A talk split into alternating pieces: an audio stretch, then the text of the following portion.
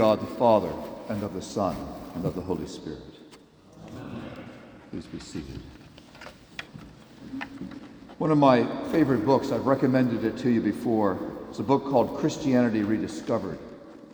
The author, Vincent Donovan, he's, uh, he's dead now. Uh, he was a missionary in, in, in Africa. He was a very interesting guy. He was from the Pittsburgh area where I taught in seminary, and uh, they, there, there were memories about him.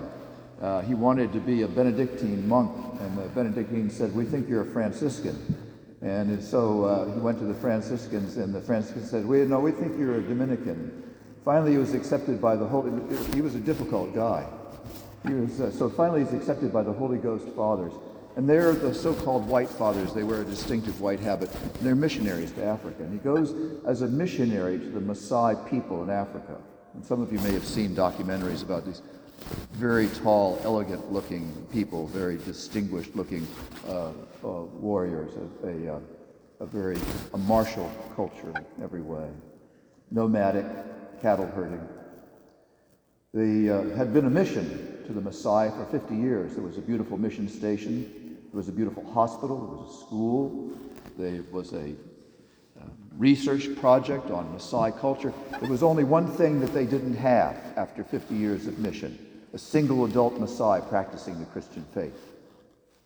So this guy goes, and being the kind of renegade that he is, he decides to do something different. Instead of bringing the children and the sick to the mission station, where they embrace the Christian faith, and then they go back to the pagan village and go back to the old ways, instead of doing that, he goes to the villages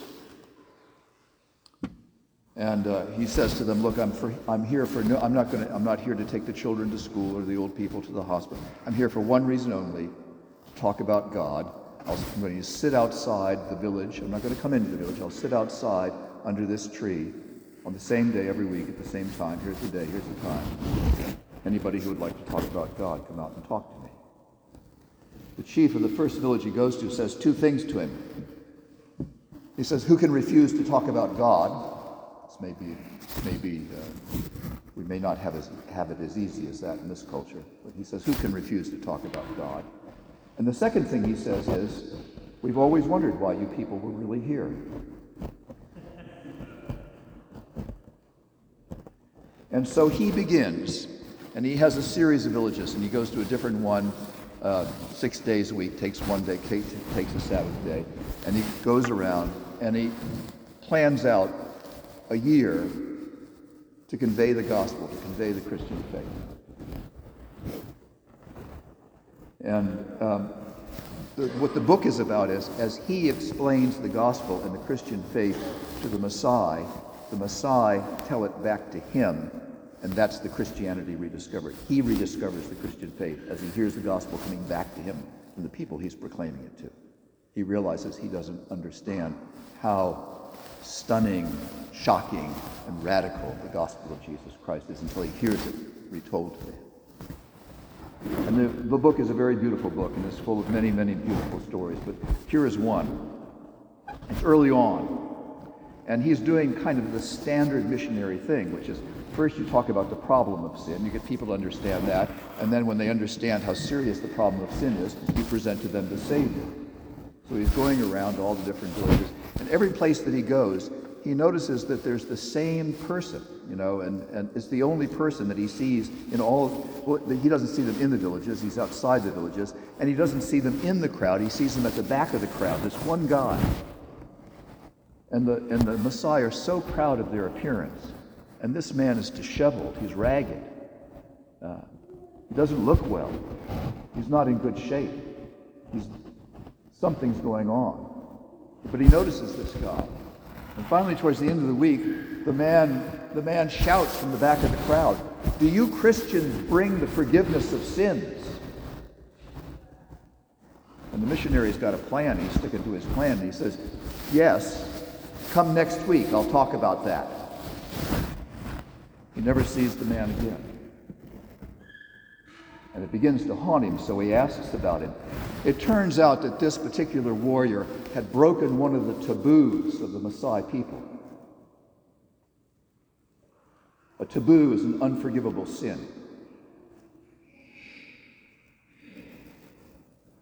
Most tribes, most cultures, for most of history, have had and have taboos.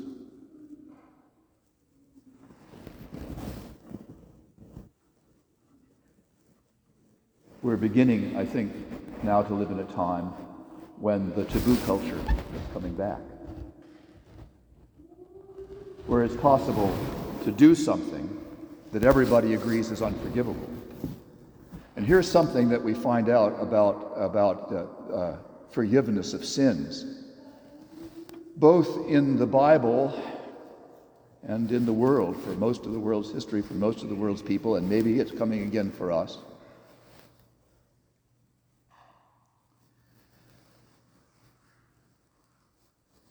The forgiveness of sins is a problem not only of the guilt complex, of peace, you know, in your mind and your heart. The problem of the forgiveness of sins is you're an outcast. The problem of the forgiveness of sins is you, you, are, um, you are beyond the pale.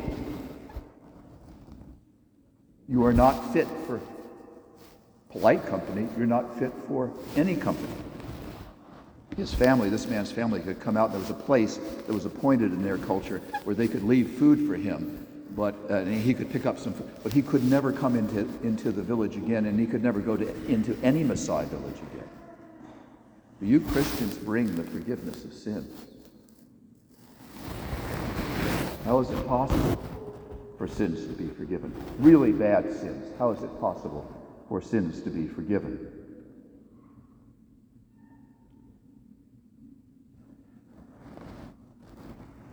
The prophets of Israel speak God's word to God's people, calling them to repent from their sins. Sometimes they do. Mostly they don't. And the prophet warns that if they persist in their sin, the judgment of God will fall upon them. There are times when the, the judgment has already fallen. We've got a scenario like that in the Old Testament reading that we have today. Uh, there, there is a drought. The prophet says, God has shut up the heavens because of your sin and your wickedness. You have become indifferent to the God of the Bible, the one true and living God. You've become infatuated with false gods and pseudo religions. You are sunk into personal and corporate corruption, and your sins have overtaken. And then the, God, the, the, the prophet Jeremiah does something else that the prophets do, which the prophet speaks God's word to God's people, but the prophet also speaks on behalf of the people God. And we could well imagine Jeremiah saying, you know, look, I told you so, and he did. But that's not the position that he takes here. This section's a little bit hard to read because it's really a dialogue, and it should be broken up in such a way that we can see that it's, a, it's you know, now the prophet is speaking, now God is speaking. And, and Jeremiah the prophet doesn't say, doesn't say, Oh Lord, have mercy on these people. Jeremiah the prophet says, Lord, have mercy on us. He identifies with the people he, and he speaks on their behalf. And he is trying to offer the repentance that they're not offering. And this is what God says to him. Uh, they're not, look, they're, they're not turning back. They're not turning back. But Jeremiah nevertheless beseeches the Lord. Lord, we are your people. We're called by your name. Do not deserve this. He prays for the forgiveness of sins in the hope of a merciful God. So, this is a problem. How can sins be forgiven? Are there not some sins that can't ever be forgiven? How can there be forgiveness that is not cheating justice? How can there not be forgiveness that is cheap? This is the problem that the Pharisees are trying to work. We come down to the gospel that's in front of us today.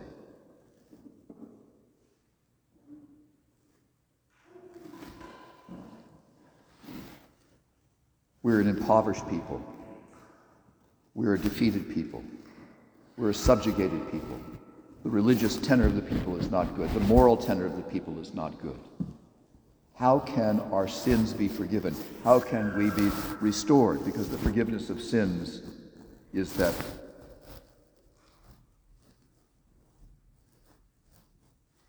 is that the thirsty get something to drink and the hungry get something to eat. And the sick are healed. And those that are beyond the pale are welcomed home. The nation is restored. How can, how can there be a forgiveness of sins? And the Pharisees reason this way. And it makes a lot of sense. They reason this way. There are Ten Commandments. There are 403 rules and regulations that have been given to us in the books of Deuteronomy and Leviticus to separate out separate us out to mark us off as God's holy people if we are assiduous in keeping all these laws if we strive for personal righteousness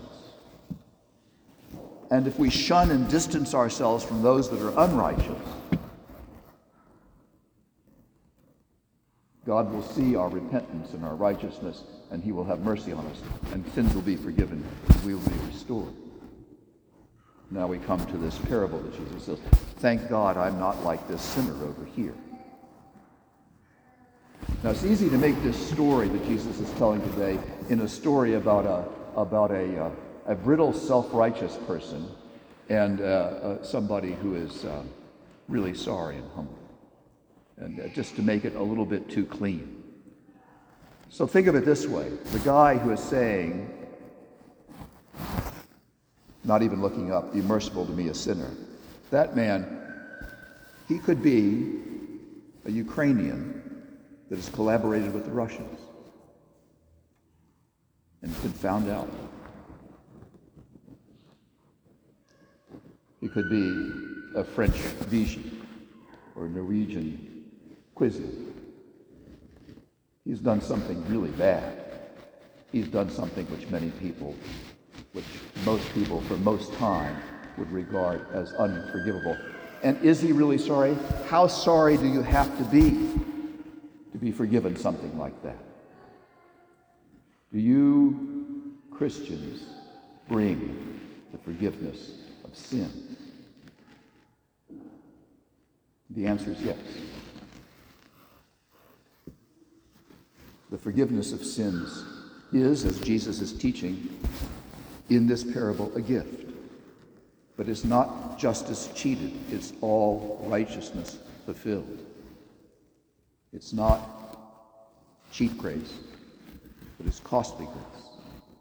It comes at the cost of the cross of Jesus Christ, where the perfect prophet perfectly identifies himself with his people and utters the perfect prayer of perfect repentance and makes the perfect atonement and makes it possible for the heavens to open, the waters to pour out, the waters of your baptism, for food to come down for the hungry, for my flesh is meat indeed, and drink to come down for the thirsty, for my blood is drink indeed.